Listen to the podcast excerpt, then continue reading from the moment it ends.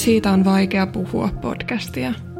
Jokaisessa jaksossa tulet kuulemaan anonyyminä esiintyvän ihmisen vastauksen kysymykseen, mikä on vaikeinta, mitä olet koskaan kokenut.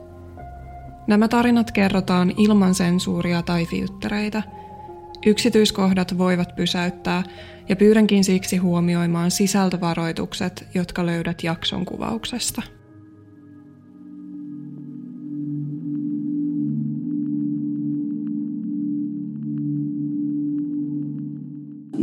Neljä pienempää sisarusta, kaksi siskoa ja kaksi veljeä. Ihan silleen ää, viereisessä talossa asuu sitten meidän mummo ja ukki. Me iskä oli niinku parhaimmillaan silleen tosi rento ja semmoinen hauska ja, ja jotenkin tosi semmoinen, että ihmiset tuli sen kautta tosi hyvin juttuun ja tälleen. Mutta sitten taas pahimmillaan syystä oli semmoinen, niinku, että se syttyy ihan nollasta sataa ja on tosi semmoinen temperamenttinen ja, ja sitten saattaa just paiskoa tavaroita ja, ja käyttäytyä, käyttäytyä tosi uhkaavasti. Ää, että en, en mä ainakaan omassa lapsuudessa sille älynnyt ehkä sitä, että se on niin kuin jotenkin huon, huonoa tai jotenkin, en mä tiedä, mä ajattelin, että kaikkien vanhemmat just riitelee ja on semmoisia, että ne ottaa yhteen ja että se nyt vaan kuuluu siihen. Ja ää, me äitikin niin kuin, oli jotenkin tosi semmoinen huolehtivainen ja, ja jotenkin semmoinen tai jotenkin mulla tuli aina äidistä semmoinen niin kuin vahva olo, että se on, se on jotenkin, se jaksaa kaiken niin kuin tehdä töitä ja, ja hoitaa meitä lapsia ja kotia ja kaikkea. Ja jotenkin mä oon silleen myöhemmin tosi paljon jotenkin ää, samaistunut mun äitiin, vaikka, vaikka se tuntuu vähän silleen oudolta sanoa. Kaikki tuntuu muuttuvan. Et varmasti niin asiat oli jo pielessä sille ennen, ennen tätä tapahtumaa. Mutta sitten kun meidän mummo yhtäkkiä kuoli ne, onnettomuudessa, niin se oli sitten, se jotenkin pisti ihan kaiken sekaisin, kaiken pakan tosi sekaisin, että mun nuori veli oli just syntynyt ja jotenkin kaikki, tai meidän vanhemmat oli niin jotenkin suunniltaan siitä menetyksestä, varsinkin äiti, että se otti sen tosi, tosi raskaasti, koska se oli hänen äitinsä, joka kuoli. Ja mä muistan, että äiti on niin kuin, itkenyt ja huutanut ja ollut tosi silleen ähm, huonossa kunnossa silloin. Eikä se jotenkin yhtään lähtenyt siitä sitten paranemaankaan oikein, että kaikki vaan lähti menemään sitten paljon huonommin. Niiltä meni työt alta ja öö, välit meidän ukkiin huononi. Mä asetuin siihen vähän niin semmoiseen vastuuasemaan – siinä, että mä en oikein tajunnut edes sitä, että meidän mummo niin kuin yhtäkkiä kuoli. Että hänen, hänen oli siis sinä aamuna tarkoitus tulla hakemaan mua ja mun veljeä kouluun. Ja me soitettiin hänelle monta kertaa ja sieltä vaan kuulu vastaan ja ääniä, että ei, ei, voi, ei, saa, ei ole tavoitettavissa. Ja, äm, ja sitten mä vahingossa koulussa kuulin, kun pelattiin jotain piilosta tai jotain, niin mä kuulin vahingossa, että ää, opettajat puhu, että oli sattunut iso onnettomuus. Ja sitten mä jotenkin arvasin silloin. Mä olin ihan lapsi vielä silloin alakoulussa. Sitten mä sain tavallaan varmuuden sit siitä, kun muistaakseni iskä tuli hakemaan meitä sitten koulusta ja kertoi, että nyt on käynyt sitten näin, että että, että mummo on sairaalassa ja ei tiedä, että miten siinä käy. Et jotenkin mummo oli sellainen hahmo, joka kannatteli sitä meidän perhettä. Oli sellainen jotenkin tukipilari meidän äitille erityisesti. Ja jotenkin semmoinen että se säteili meille sitä semmoista niin kuin hyvää ja turvaa ja sellaista ainakin näin mä niin kuin muistan mummon. Että toki mä oon ollut aika nuori ähm, lapsi, että kun hän on kuollut, mutta jotenkin mun, mun muistoissa hän on semmoinen mummo, joka paistaa meille lettuja ja antaa salakarkkia ja niin jotenkin sitten kun hän lähti, mä en edes niin jotenkin tajunnut sitä tai, tai oli tosi hankala ö, sisäistää sitä, että mummo kuollut. Mä kuvittelin monta vuotta sen jälkeen, että mummo tulee takaisin, että heillä oli jokin kanssa tapana käydä Kanarialla, niin sitten, että sieltä hän tulee takaisin, että vaan lomalla, että joku päivä se tulee sieltä ja kirjoittelin muistiin, että, että ää, mä keräilin silloin jotain posliininukkeja, että no niin, näitä ihania posliininukkeja ja nyt kerron näistä sitten mummolle ja kuinka meidän koira sai pentuja ja jotain tommosia juttuja. No ehkä ne oli myös sitten semmoisia, millä mä jotenkin yritin selviytyä siitä, siitä eteenpäin, että samalla kun äh, mun muistut jotenkin tosi ristiriitaisia, koska mä myös muistan sen, että mä oon hoitanut sitä mun äh, vasta syntynyttä veljeä ja niin kuin nukuttanut häntä ja hoitanut tavallaan sitä, että, että mm, laittanut astioita ja kaikkea hoitanut vähän niin kuin sitä kotia siellä – mikä on aika paljon silleen jollekin yhdeksänvuotiaalle. Mutta et meillä oli tosi tiukkaa ja samaan aikaan me vanhemmilla oli tosi kova tarve ylläpitää sitä kulissia, että meillä on kaikki hyvin ja kyllä tästä selvitään ja, ja että yritetään ylläpitää tavallaan sitä samaa elintasoa kuin aikaisemmin.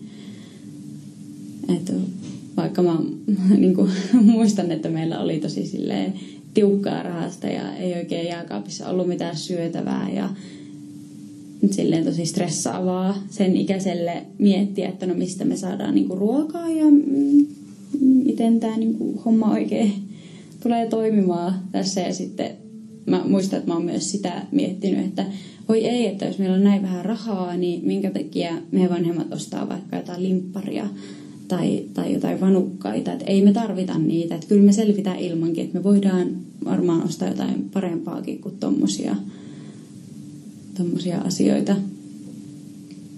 Mm, että aika omituisia juttuja on niin miettinyt silloin ja ei ehkä, ehkä ole osannut edes kiinnittää huomiota, että mitä ne vanhemmat tekee. Ymmärtänyt sen vaan, että, että, että on tiukkaa.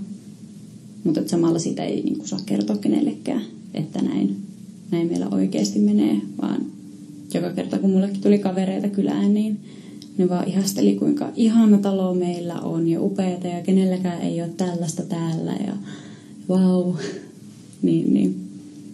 Sitten jotenkin itse on vaan että niin, onhan tää hieno. Mitä nyt toi paikka on vähän rikki ja toi paikka on vähän rikki ja tohonkin on laitettu juliste, ettei näkyisi, että sekin on rikki ja ei meillä oikein hirveästi mitään syötävää täällä, mutta mennään ulos leikkimään ja jotenkin hassua, että on lapsena yrittänyt jo peitellä tällaisia asioita.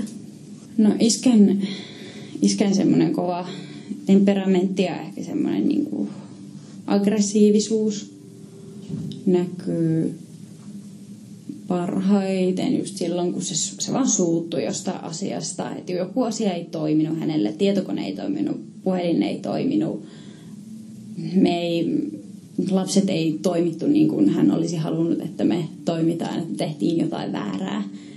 Niin mm, muistan, että ollaan, ollaan kyllä monet kerta, juo, kerrat niin kuin juostu pakoon ja että se on ollut aika pelottavaa ja näin, että, et, mutta äiti on vaan sanonut, että no iskä nyt vaan on sellainen, että se vaan kiihtyy tosi nopeasti kaikesta.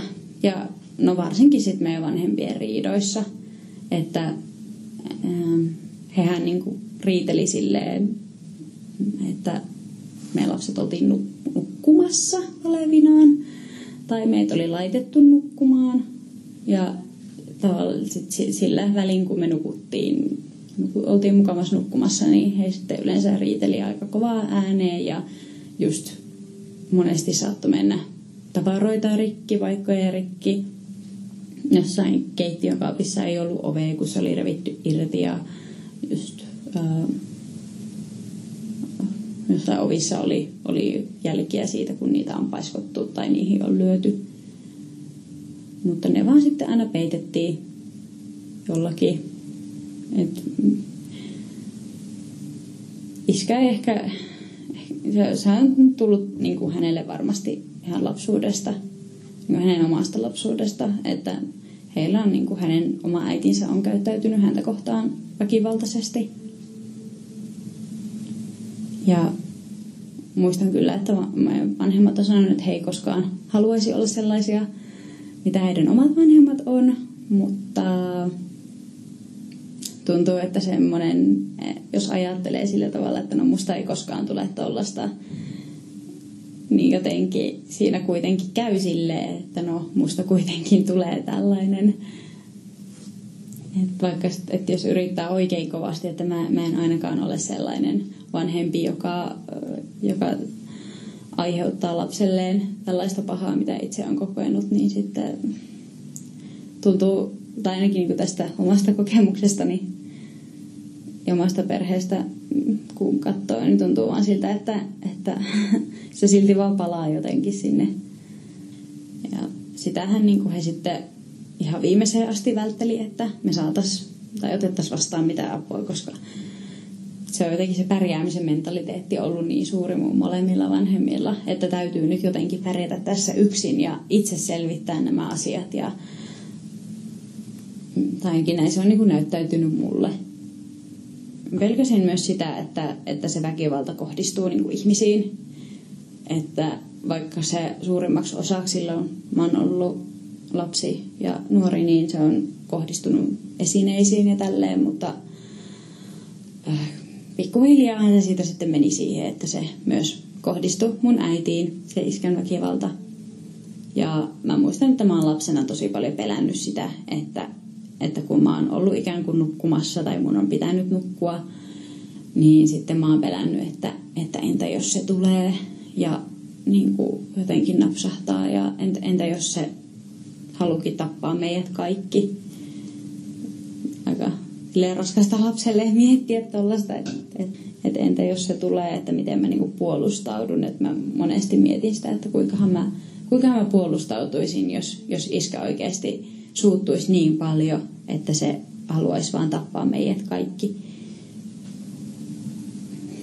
En mä enää kuvitteli, että se, se ottaa niin kuin se metsästi niin, että se ottaa aseen ja uhkailee sillä meitä tai jotain. No mä muistan kyllä, että ihan ekan, ekan kerran, kun mä oon niin kuitenkin rekisteröinyt sen, että, että nyt, nyt niin kuin äitiin sattu, niin se, äm, olisiko se ollut joku uusi vuosi ehkä, oltiin jälleen menty nukkumaan ja sitten vanhemmilla oli jotenkin ollut jotain sanaharkkaa siinä ja sitten oli pitkään niin kuin hiljasta – jotenkin mä kuvittelin, että ne meni nukkumaan, mutta sitten iskä alkaa yhtäkkiä olemaan silleen, niin kuin hokemaan mun äidin nimeä silleen, että nukut sä, että et kai sä nuku, että ootko sä nukkumassa. Ja sitten äiti ei niin kuin vastaa mitään. Mm. Sitten mä muistan vaan, että yhtäkkiä äiti rupesi huutamaan, että, um, että miksi sä löit mua, että, että älä, älä älä tee noin tai jotain. Ja se oli niin kuin ehkä ensimmäinen kerta, kun mä olin sille jotenkin aika kauhuissani siitä, että apua. Ja mä en ole ihan varma, että oliko se se kerta vai sitten seuraava, kun mä en pystynyt seuraavana aamuna katsomaan mun äitiä niin kasvoihin ollenkaan. Ja mä pelkäsin niin paljon sitä, että mitä mä niin näen siinä. Että mä olin ihan varma, että siinä on joku jälki että se on ollut niin, niin jotenkin rajua tai rajun kuulosta, että mä niin en ole pystynyt edes katsomaan mun äidin kasvoja sinä aamuna, vaikka on mennyt aamupalalle silleen, että siinä on koko perhe läsnä. Lapsena mä oon varmaan tuntenut enimmäkseen huolta, että mä oon ollut tosi semmoinen huolehtiva, jotenkin miettinyt sitä, että miten kaikki tulee järjestymään. Mm, mä oon kokenut vastuuta, sitä, että mä oon, mä oon vanhin, mä oon vastuussa kaikista näistä ihmisistä täällä. Ja ottanut sitä myös niin vanhemmilta, kun mä oon huomannut, että he ei pysty ottamaan sitä sitä vastuuta, niin sitten mä oon itse ottanut sen omiin käsiin. Se vastuun kaikista muista. Et huolta, vastuuta ja myös semmoista yksinäisyyttä. Että mä oon ihan yksin siinä hommassa. En mä oikein pystynyt siinä niin kehittymään. Mun piti astua semmoisiin isoihin aikuisen saappaisiin silleen jo semmoisena kymmenvuotiaana. Jotenkin lähtee siitä rakentamaan sitten jotain. Mä en edes tiennyt niin kuin kuka mä oon. Tuntui, että ei, ei, sille, ei tullut semmoista identiteettiä, että ei teini-ikäisenäkään enää sitten jotenkin osannut luoda itselleen mitään. Että mä vaan mietin, että minkälainen ihminen mä oikein oon. Että en mä oikein tiedä. Että ehkä se on semmoista selviytymistä. Mm. No teinin iässä mä otin vaan enemmän sitä vastuuta ja kaikkea. Yritin suorittaa koulua sinne samalla. En mä usko, että mä teinin iässäkään kauheasti osasin edes kapinoida mitenkään. Koska tuntui, että heti kun mä yritin jotain, niin se tavallaan teilattiin, että, että, että älä yritä, sä et voi sotkea, sä et voi tehdä tommosia asioita ja mun pitäisi niinku tietää kaikki, kaikista kaikki asiat. Että pitää kuitenkin olla se aikuinen siellä ja huolehtia niinku siitä, että, että ne mun sisarukset menee kouluun ja että ne selviää niinku sinne ja niillä aamupalat ja he lähtee sitten kouluun ja sitten he tulee sieltä takaisin ja, ja niin kuin on taas jotain, jotain ruokaa, mitä tehdään, että tuntuu, että mitä enemmän kävin kotitaloustunneilla, niin sitä enemmän mulla niin kuin oli sitä, että mitä mä pystyin tekemään kotona ruokaa ja tämmöistä. Mm, mä oon kerran päässyt käymään tein, silloin teininä ö, psykologilla, mutta mä kävin siellä kaksi kertaa ja siellä se just tarras kiinni siihen, että miten mä en niin kuin, jotenkin osaa kuvailla itteeni yhtään. Että hän antoi mulle jotain kortteja ja näytti silleen, että, että no, että valitse tästä pakasta, että minkälainen sä oot ja minkälainen sä et oo. Ja sit voit laittaa jonkun ehkä pakan siihen. Ja mä muistan, että se oli ihan tosi vaikea tehtävä keksiä, että minkälainen mä oon. Kun mä olisin vaan voinut sanoa, että mukava, kiva. Semmoisia jotenkin tosi yleisiä ja ei, ei mitenkään semmoista, että oikeasti minkälainen mä oon luonteeltani tai mitään. Ja mä lopetin sitten sielläkin käymisen tosi nopeasti siellä psykologilla, koska kun mä juttelin sitä mun äidin kanssa, niin musta vaan tuntui, että hän oli sitä mieltä, että älä mene sinne. Vaikka hän sanoi, tosi hyvä, että niin kuin juttelet, juttelet jollekin, että kyllä se varmasti jotenkin ää, voi auttaa purkamaan noita sun tunteita tai jotain. Mutta sitten jotenkin siitä vaan, kun he osaa puhua niin, niin hyvin, jotenkin silleen, että, että, että sieltä vaan rivien välistä mä kuulen, että okei, hei, tämä pitää lopettaa, tämä menee jotenkin liian lähelle, että ehkä, ehkä se, että hei, mä saatan paljastaa jotain, että mä saatan paljastaa koko homman, että yhtäkkiä kaikki leviäisikin käsiin ja en tiedä, en mä tiedä mitä se tarkoittaa, mutta, mutta jotenkin, että se, se jäi niinku sit siihen oikeastaan. Että ainut mikä sitten olla ehkä eniten auttoi mua kasvamaan oli sitten, kun mä muutin pois kotoa. Tai lähdin ylipäätään niin kuin, lähdin lukioon. Että vaikka mä kävin ensimmäisen lukiovuoden niin kuin kotota käsiin, niin silti se jo niin kuin avasi mulle jotenkin semmoisen, että mä tunsin jopa olevani jotenkin onnellinen siitä, että, että mä olin poissa kotoa. Ehkä se, se oikeasti rupesi sit niin kuin avaamaan sitä, että niin kuin minua itseäni ja millainen ihminen minä olen ja miten mä osaan niin kuin käyttäytyä muiden ihmisten seurassa. Tuntuu, että, että on tavallaan, että mun pitäisi niinku itsenäistyä jotenkin, tai niinku halusin kuitenkin, että mulla olisi niinku kavereita ja mulla olisi joku muukin elämä kuin se, mikä on siellä kotona.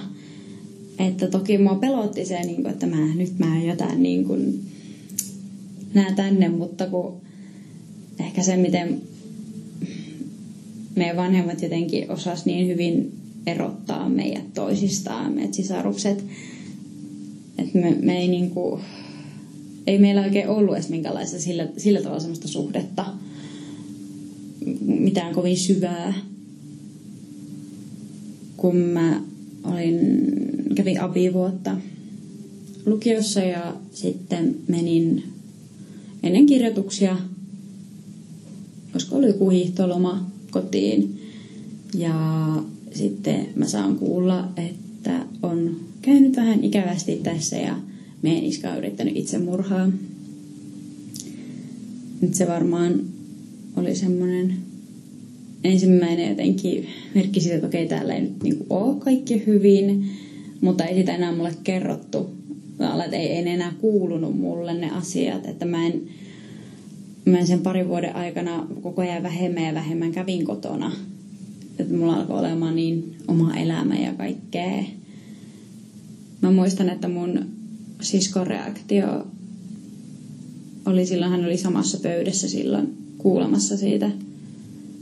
Ja hän ei reagoinut niin kuin oikein mitenkään. Että mä muistan, että hän jotenkin vaan tuijotti eteensä ja oli jotenkin lamaantuneen oloinen. Ja mä taas itkin tosi paljon ja olin tosi huolissani. Ja jotenkin silleen, että, että mitä mun pitää tehdä tälle asialle. En mä, en mä osannut käsitellä koko asiaa. Mä en saanut mistään mitään apua. Mä niinku, olen miettinyt tälle jälkeenpäin, että, että mun isä yritti tappaa itsensä ja niin kuin, että mun vanhempi olisi voinut kuolla. Ja se ei tavallaan, mä en niin kuin, saanut siihen mitään, silleen, että ei ollut mitään, että mä en ole koskaan käsitellytkään sitä oikein. On että meistä jokainen vaan oli tosi paljon sille omissa oloissaan ja omissa huoneissaan ja teki omia juttujaan. Mm, että meidän vanhemmat osas jotenkin ajaa meitä sille erilleen. Vuosia sen itsemurhayrityksen jälkeen mä lähdin mun ystävän kanssa Helsinkiin öö, vähän niin kuin reissulle ja mun sitten toinen sisko oli muuttanut myös tänne ää, opiskeluiden perässä. Hänkään ei kauhean, kauhean vanha vielä siinä vaiheessa ollut. Muistaakseni vielä alaikäinen kuitenkin. Ja oli muuttanut jo tänne niin kuin Etelä-Suomeen sitten. Ja mentiin sitten mun ystävän kanssa hänen luokseen yöksi, että voidaan sitten täällä käydä käydä shoppailemassa ja kaikkea.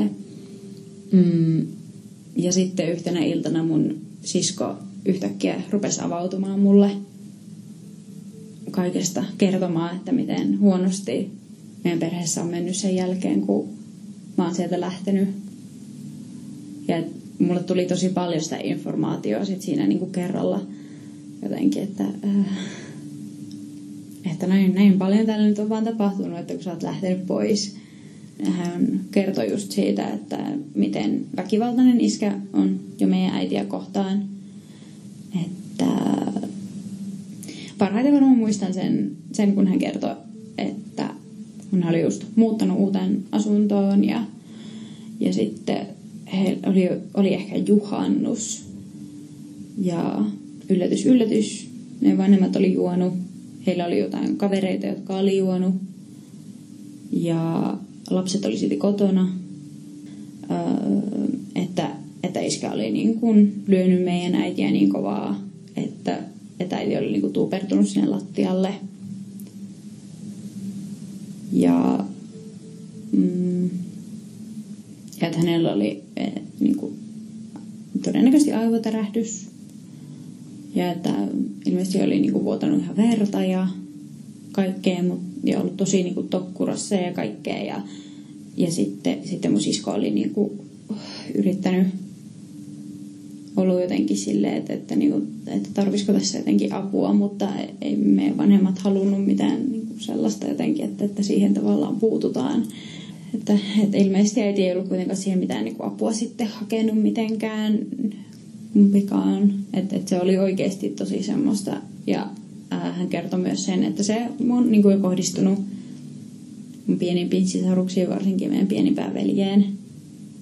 Ja on just myöhemmin kuullut näitä mun sisaruksilta, kun he on ruvennut kertomaan näistä tapahtumista, että, että iskä on mm, suutuspäissä just saattanut nostaa meidän veljen tosi niin kuin, hyvin rajaa ja silleen, että, että mun veljen pää on osunut sinne kattoon monta kertaa silleen kovasti. Ja, että jotain, jotain tuon tyylisiä ne, ne oli ne tarinat, mitä hän, hän kertoi mulle, että, että kuinka paljon siellä oikeasti niin kuin piiloteltiin niitä kaikkia rikkimenneitä tavaroita ja, ja että se, niistä, mä muistan, että niiden tarinoiden jälkeen, kun mä menin sitten käymään siellä mun vanhempien luona, niin mä kurkistin jossain vessassa taulun taakse. Ja jotenkin se konkretisoitu siitä niin, kuin niin vahvasti, että, että, että niin kuin kun sieltä löytyy semmoinen ihan nyrkimentävä aukko, mielikuvat siitä oli jotenkin niin että miten tämmöistä voi edes tapahtua, että mitä voi käydä ja just se, että miten vaikka jotkut lasit oli rikki, niin kuin peilit oli rikki. Tai niitä rupesi sitten näkyy, näkemään tosi paljon selkeämmin, että mä olin ihan selvästi silleen,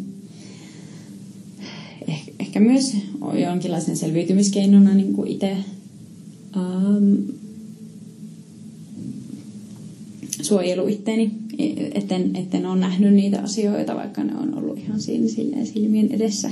Ja ne merkit on ollut jo siellä niin kuin lapsuudessa ja kaikkea, että, että jotenkin ehkä palaset vaan loksahteli paikoilleen sitten, kun mun sisko kertoi nämä, että, että siellä oikeasti menee paljon pahemmin ja että se on alkanut niin kuin selkeän, kun mä oon muuttanut pois, että, että mä oon ollut selkeästi jonkunlainen viimeinen niitti, semmoinen joku liima. Ja mä mietin, että mitä, mitä tässä niin pitää tehdä, että mä olin ihan vasta aloittanut opiskelut niin uudessa koulussa ja sitten mä päätin, että, että mun, mun on pakko mennä jonnekin puhumaan tästä, että tätä ei, ei niin kuin mä en voi, että tätä, tätä mä en niin kuin enää pysty pitämään mun sisällä. Että tässä kohtaa mun on ihan pakko niin kuin mennä jonnekin. Ja ää, sitten mä menin niin kuin jonkun akuutti ajan sain terveydenhoitajalle. Ja sitten mä menin ensin sinne silleen, että no mun on vähän vaikea nukkua nyt tässä, että, että tota, mä tarvisin ehkä jotain apua siihen. Ja sitten pikkasen hän kalasteli siinä, että no niin, mistähän tämä nyt voisi johtua, tämä, tämä unettomuus. Ja sitten mä jotenkin sain itsestäni irti sen, että, että, että, että mun sisko on kertonut mulle tosi tosi vaikeita asioita meidän perheestä, joita mä en ole tiennyt. Sitten se terveydenhoitaja laittoi mut, tai niin kuin ohjasi mut kriisikeskukselle, mikä oli ihan superhyvä paikka mennä sinne mun oli jotenkin turvallista mennä ja siellä oli niin kuin kaksi kriisityöntekijää mua vastassa. Että mä ensin soitin heille, että mä olisin nyt tulossa, että mulla on vähän tämmöistä ja tämmöistä asiaa. Ja sitten heitä oli kaksi siinä mua vastassa ja he sitten kuuntelin sitä mun kertomusta, mitä mä kerroin. Ja sitten oli silleen, että, että, että kuule, tässä on nyt semmoinen juttu, että he, heidän on pakko olla yhteydessä lastensuojeluun. Että tota, että nämä on nyt sen verran vakavia asioita, että, että joko he soittavat tai että sä voit itse soittaa. Ja mä pelotti se ihan, ihan, ihan järjettömästi. Mä olin sille, että en mä, niin kuin, en, että en, en mä jotenkin niin kuin ymmärtänyt, että miten, tai oli jotenkin tosi vaikea ymmärtää, että mun täytyy nyt niin kuin tehdä tästä joku ilmoitus. Ja sitten mä olin että okei, soitetaan yhdessä sinne. Ja sitten me soitettiin yhdessä heidän kanssaan sinne lastensuojeluun. Ja mm, sitten mä tein sen ensimmäisen ilmoituksen nimettömänä. Että mä en uskaltanut antaa mun nimeä. Mä pelkäsin niin paljon, kun he kysyivät sitä, että, että laitaanko mun nimiä, että se kerrottaisi niin kuin mun vanhemmille, että mä olisin tehnyt sen, niin mä olisin, että ei, ei, ei, ei missään nimessä – että et, et mua pelotti niin paljon se, että miten he reagoisivat siihen, että mä oon saanut tietää tämmöisen asian, minkä he on niinku peittänyt multa niinku monta vuotta. Niin siitä se vähän niinku sitten lähti, että sinä keväänä mä jouduin tekemään useamman niitä ilmoituksia, että useimmiten ne ilmoitukset koski mun pienintä veljeä, että hänen, hänen niin kuin kaltoinkohteluaan ja kaikkea, että, että kerran hän tuli käymään, tai mun sisarukset tuli sitten käymään niin kuin siellä mun opiskelukaupungissa mun luona ja silloin me tosi paljon puhuttiin jo asioista vähän sen sain niin kuin jonkun verran irti lisää. Ja mun veljellä oli muistaakseni käsi jotenkin rikki ja hän ei ollut päässyt niin kuin näyttämään sitä minnekään. Ja mä olin ihan hädissä, niin soitin niin kuin se kaupungin päivystykseen, että, että okei, tämä on nyt väärä kaupunki, missä me ollaan, mutta että et, et niinku, et hänellä saattaa olla joku murtumakin tuossa kädessä tai jotain, että sille ei tehty mitään.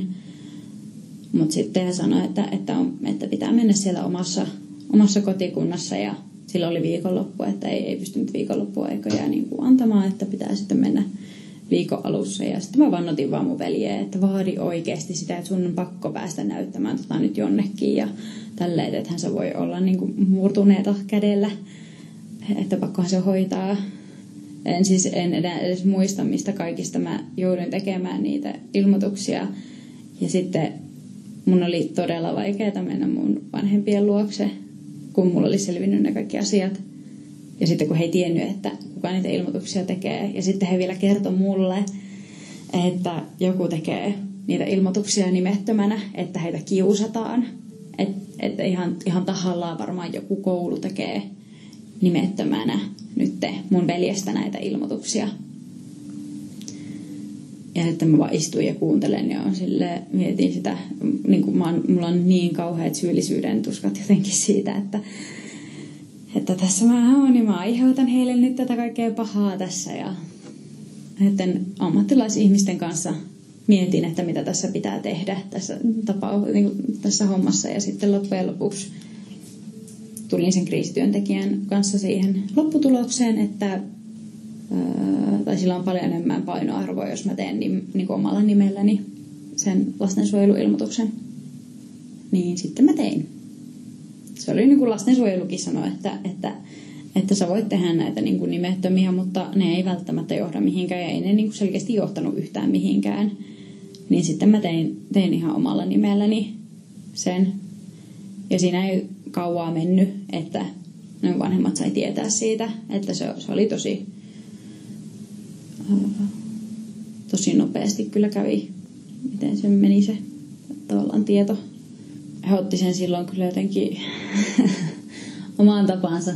Toki siinä oli semmoista syyllistämistä, että, että no niin, miksi sä oot tehnyt tavallaan tämmöisiä, että sä voinut puhua meille ensin. Ja totta kai mun olisi heille ensin puhumaan tästä asiasta, eikä miettiä sitä yksin itsekseni, kun heillä olisi kuitenkin selitys tähän kaikkeen. Ja heillä oli niin paljon selityksiä, niin kuin jotenkin oli ihan käsittämätöntä, miten välillä mä epäilin tosi paljon itseäni. Mä epäilin mun sisaruksia, heidän kertomuksiaan – epäili, että onko tässä niin kuin, kuka puhuu totta ja kuka ei, kun ei ole mitään tietoa. Ja tavallaan sitten, kun mä jo siinä vaiheessa tiesin, kuinka niin kuin epäluotettavia mun vanhemmat on. No onneksi, onneksi jotenkin mä kaikesta huolimatta on saanut ympärilleni semmoisia ihmisiä, jotka on pystynyt tukemaan mua ja jotka on kertonut mulle ja muistuttanut mua siitä, että, että mä teen oikein nyt kun mä lähden niin kuin viemään tätä asiaa eteenpäin. Et, että niin kuin se, että mä teen niitä lastensuojeluilmoituksia ja kaikkea, että se on oikein tehdä niin. Vaikka itsestä tuntuu tosi usein, että, että se on niin kuin väärin ja jotenkin oman perheen pettämistä. Ja totta kai se huoli nousi tosi, tosi vahvasti siitä, että mulla on niin kuin kaksi alaikäistä niin kuin nuorempaa sisarusta, kaksi lasta on siellä edelleen siinä väkivaltaisessa, viinanhuurusessa ympäristössä, jossa heistä ei huolehdita. Ja joissa heille kerrotaan, että, että he on huonoja ja syyllisiä siihen, mitä ympärillä tapahtuu ja että siitä pitää olla hiljaa ja ei saa kertoa kenellekään. Että se on niin kuin, oli huoli siitä taakasta, mitä he kantaa tavallaan kai siellä rupesi niinku tulemaan jotain, olevina ainakin jotain, että meidän vanhemmat sanoivat, että joku sosiaalityöntekijä niinku tulee, että on, käymässä siellä ja tälleen. Ja mun käsittääkseni iskellä on ollut niinku jonkunlainen hoitosuhde, että, että jotenkin sitä kautta ainakin mun vanhemmat kertoi mulle, että, että no niin näin me ollaan, yritetään niin kuin tätä ratkaista, että, että tavallaan iskä on se ongelma. Tavallaan jotenkin se tuntui siltä, että iskä on se ongelma tässä, että eihän äiti tässä niin kuin tavallaan muu, niin kuin jotenkin, en, en mä tiedä, miten hänen roolinsa oli jotenkin niin kummallinen ja siis hän, hän käänsi sitten kaiken jotenkin myös pois siitä, siitä niin kuin tilanteesta. Hän, hän käänsi sen hyvin pitkälti itseensä. Että hän oli jo aikaisemmin tosi paljon mielestä puhunut sitä, että, että hänellä on jotain terveysongelmia ja tälle. Että ne oli yleensä aina jotain fyysisiä jotakin, että jossain on jotakin, jotakin ongelmaa. Ja iskä sai tietää sitä, että mä teen niitä lastensuojeluilmoituksia, niin siitä ei jotenkin muistaakseen kauaa, kauaa mennyt, kun meidän äiti sitten ilmoitti, että hänellä on syöpä. Ja hän ilmoitti sen sillä tavalla, että hän ei jotenkin aio hoidattaa sitä tai jotenkin, tai että se on sellainen, että sitä ei niin kuin voi jotenkin hoitaa, hoitaa tai jotain. Ja se jotenkin sitten se niin kuin kääntyy jotenkin siihen, siihen että, että mulle tulikin sitten huoli siitä äidistä, että, että okei, että okei, tämä nyt onkin oikeasti tosi vakavaa, että nyt hänellä on tämmöinen ja samaan aikaan täällä on kaikkea muutakin tosi niin kuin huonosti.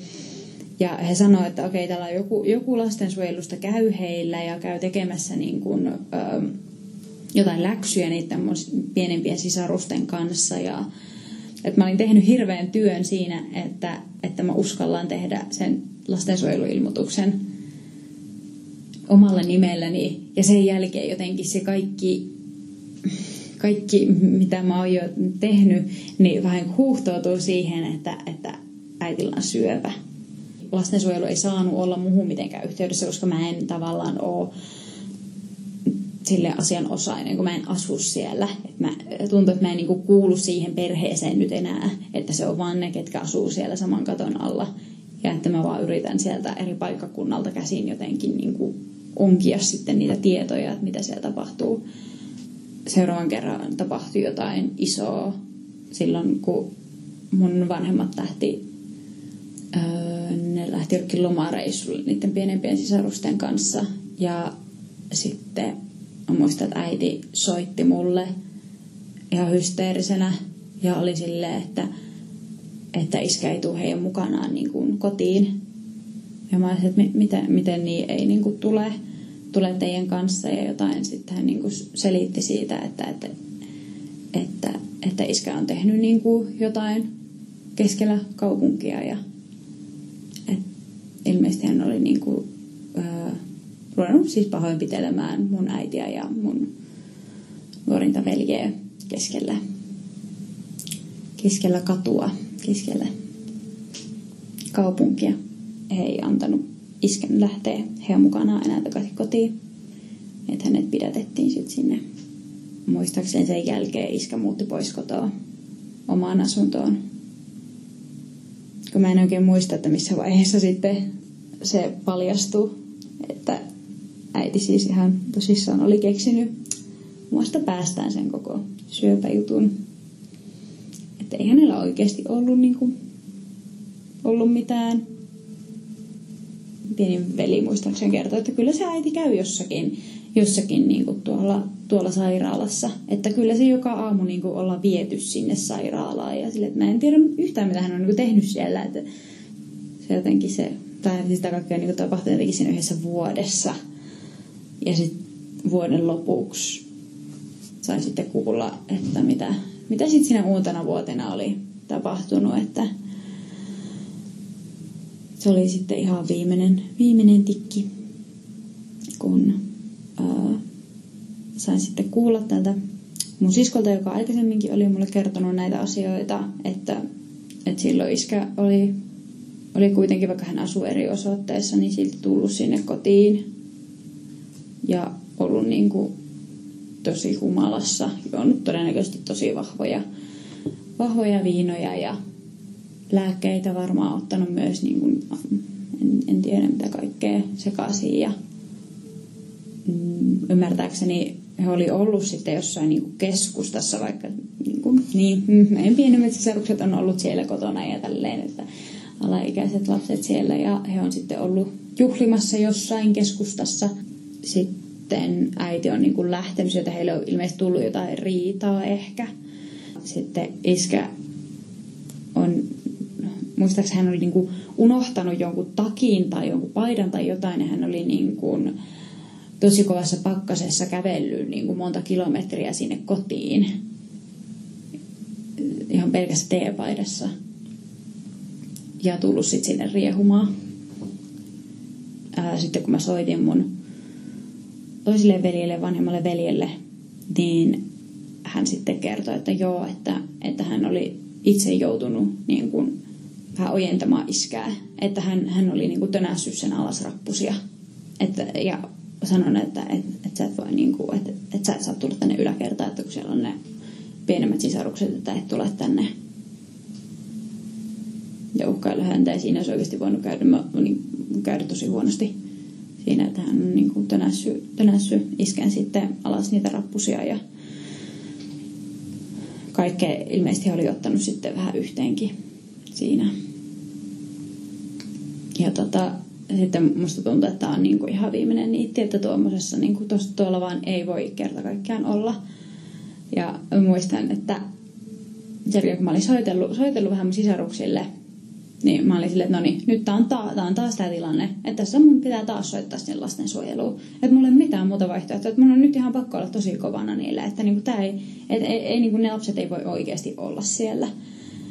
Ja tota, mä muistan, että mä soitin sinne ja ö, se lastensuojelu oli ekana vaan silleen, että no ehkä sä vois kuitenkin täyttää jonkun tuolla netissä, että meillä voit netissäkin tehdä näitä, näitä ilmoituksia ja mä muistan, että mä taisin aika vihaisesti niille sanoa, että jotain tyyliin, että, että en mä voi mennä minnekään nettiin nyt, kun ne toiset hakkaa siellä niin toisensa ihan kuoliaaksi sillä väliin, jos mä niin kuin, tässä nyt yritän jotain kirjoittaa ylös, että teidän pitää nyt niin kuin, kuunnella mua.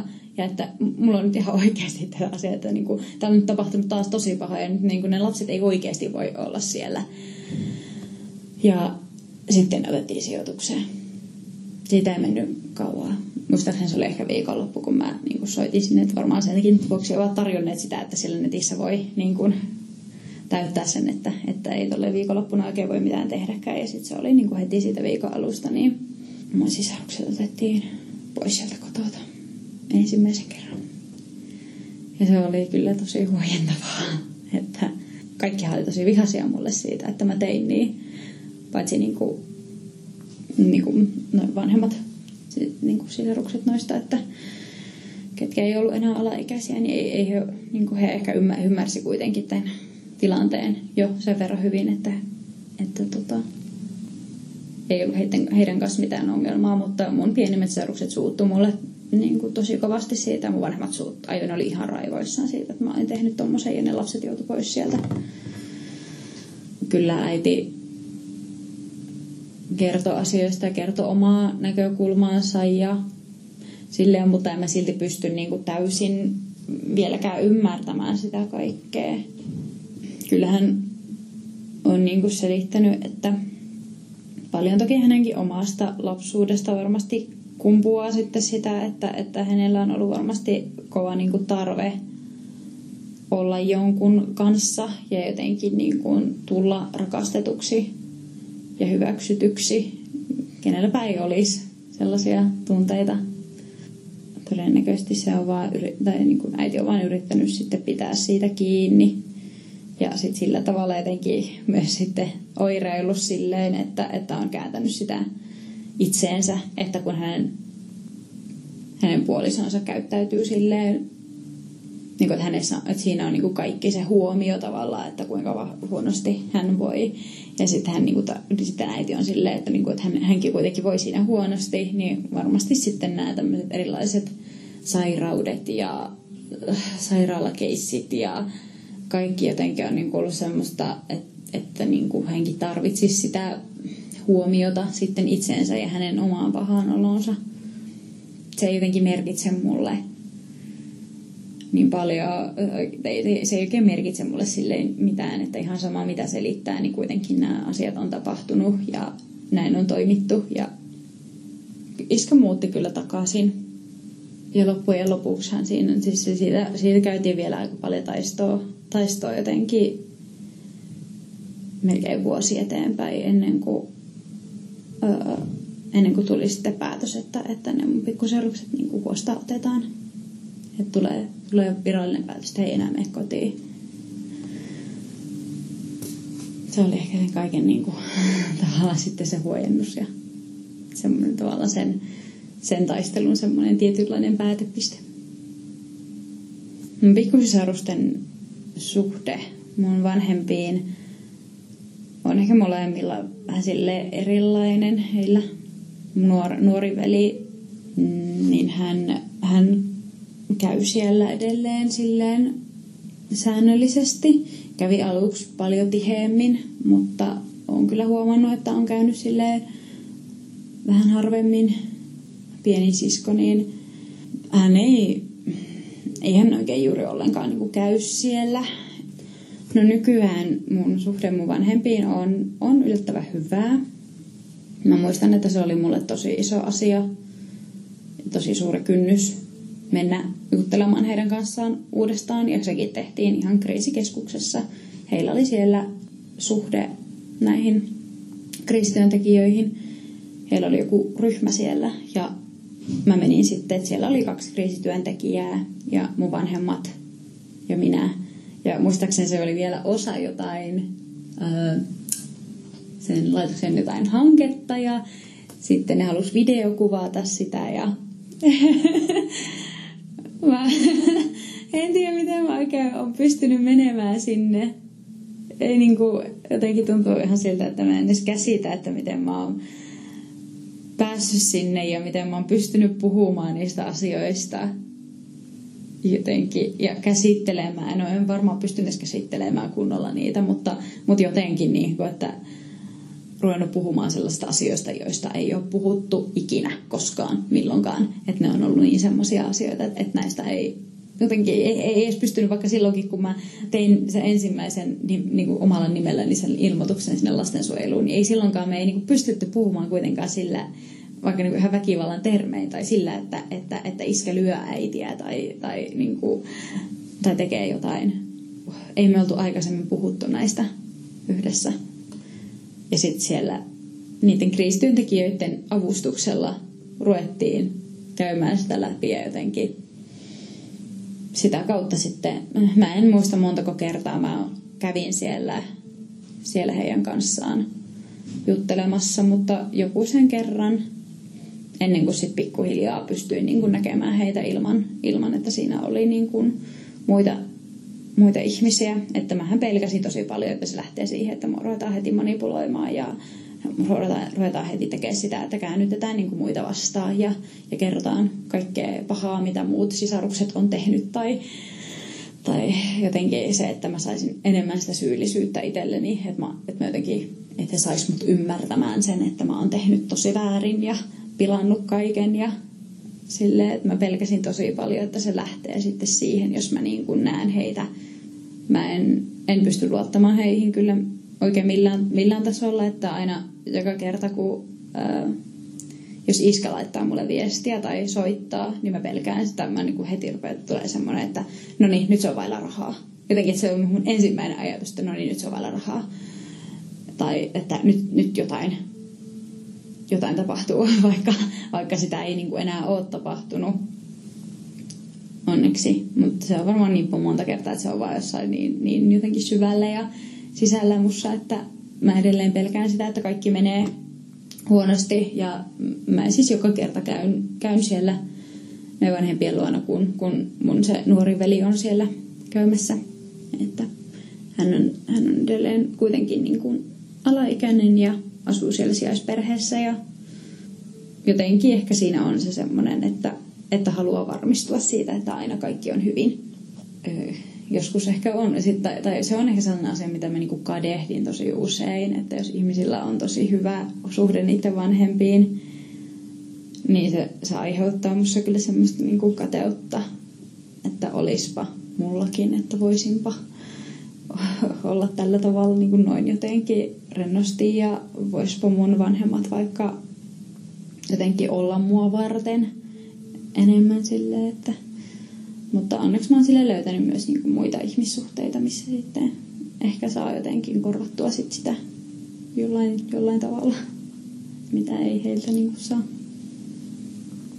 Et aika vähän mä tuun yleensä ihmisille sille avaamaan, tai tuntuu jotenkin niin vaikealta avata sitä, että hei, mulla on käynyt näin vaikeasti, tai että mulla on näin jotenkin eihän sitä sille haluaisi kertoa ihmisille, että no niin, mulla nyt on näin paljon näitä kaikkia vaikeuksia. No, mutta tavallaan sitten mä haluaisin olla tosi avoin. Ja just silleen, että, että no ehkä sen takia mä oon tässä nytkin puhumassa, koska mä tavallaan haluaisin, että, että asioista pystyisi puhumaan niin kuin paljon avoimemmin. Ja että, että, niin kuin, että, että näitä vaikka, vaikka väkivallan eri muotojakin voisi niin kuin jotenkin huomata paremmin, että kun nekin saattaa olla niin semmoisia, ettei niitä välttämättä tajua. Mm. No, jos nyt joku kokisi tällaista vastaavaa, mitä mä oon käynyt läpi tai niin, niin mä haluaisin vaan sanoa, että, että ei niinku sussa ole mitään vikaa. Ja että oikeasti apua voi hakea ja maailma ei, ei se romahda siihen. Että oikeasti apua voi olla jo vaikea saada, mutta mutta tota, on parempi oikeasti yrittää edes hakea sitä ja niin kuin oikeasti on, on olemassa tahoja ja mm, niin kuin jotenkin musta tuntuu, että, että yhä enemmän niin kuin näistäkin pystytään puhumaan ja koko ajan enemmän niin kuin hävitetään sellaista stigmaa ja niin kuin tämmöistä tosi vaikeiden asioiden ympäriltä. Niin jotenkin mä haluaisin vaan, että, että, että jos niin kuin on turvaton olo, niin että hakisi sitä turvaa koska se on vaan niin, kuin niin tärkeää sille, että pystyy jotenkin olemaan ihmisenä ja nauttimaan sitä omasta elämästä, koska sen, sen jokainen ansaitsee.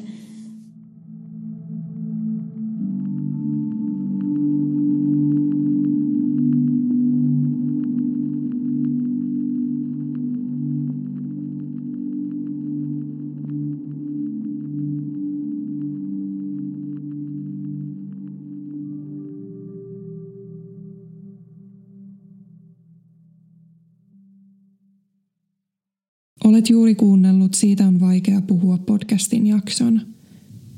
Jos päivän aihe kosketti sinua, olen laittanut jakson kuvaukseen linkkejä, joiden avulla voit hankkia keskusteluapua. Suosittelen tutustumaan niihin. Jos haluaisit osallistua podcastiin ja kertoa oman tarinasi, voit lähettää hakemuksen osoitteeseen siitä on vaikea puhua at gmail.com. Suurin kiitos jaksossa tarinansa jakaneelle haastateltavalle. Siitä on vaikea puhua podcastin löydät myös Instagramista nimellä Siitä on vaikea puhua. Sieltä löydät muun muassa kuvan esineestä, jonka haastateltava henkilö kertoi muistuttavan häntä jaksossa puhutusta aiheesta. Lisäksi Instagramista saat lisäinfoa aikatauluista ja tulevista jaksoista. Kiitos kun otit aikaa päivästäsi kuullaksesi yhden ihmisen tarinan. Ensi kertaan.